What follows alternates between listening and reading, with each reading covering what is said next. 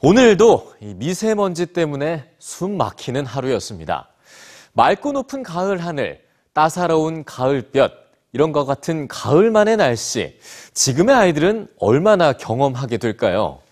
해가 갈수록 심각해지는 환경 문제의 가장 큰 피해자들은 바로 아이들인데요. 이 자신들에게 닥친 문제를 해결하기 위해 호주의 학생들이 대규모 파업을 예고했습니다. 학생들이 정치권에 던진 메시지 뉴스에서 전해드립니다. 11월 30일 호주 전역에서 벌어질 파업을 예고하는 포스터. 파업을 선언한 이들은 학생들입니다.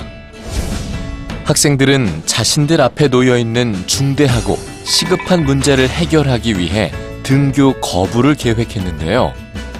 수업보다 중요한 건 바로 자신들의 미래와 직결돼 있는 기후 변화입니다.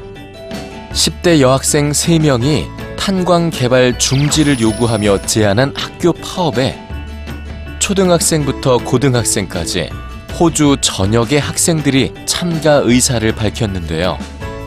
대규모로 예상되는 11월 30일의 학생 파업.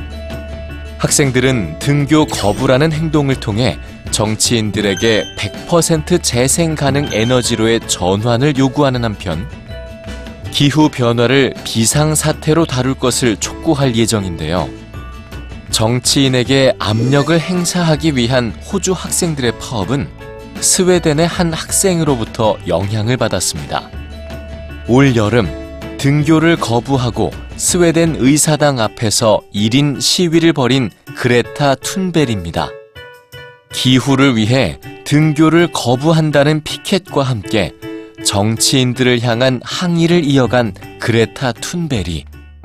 그레타 툰베리의 파업은 각국 언론과 SNS에 퍼지며 다른 나라 학생들에게도 용기와 영감을 주었습니다.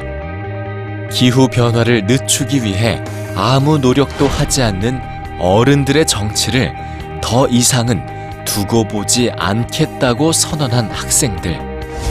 학생 파업을 앞둔 호주의 학생들은 어른들을 향해 이렇게 일침합니다. 어린이인 우리는 지금의 어른들보다 훨씬 더 뜨거운 세상에서 살게 될 것입니다. 이건 공정하지 않습니다.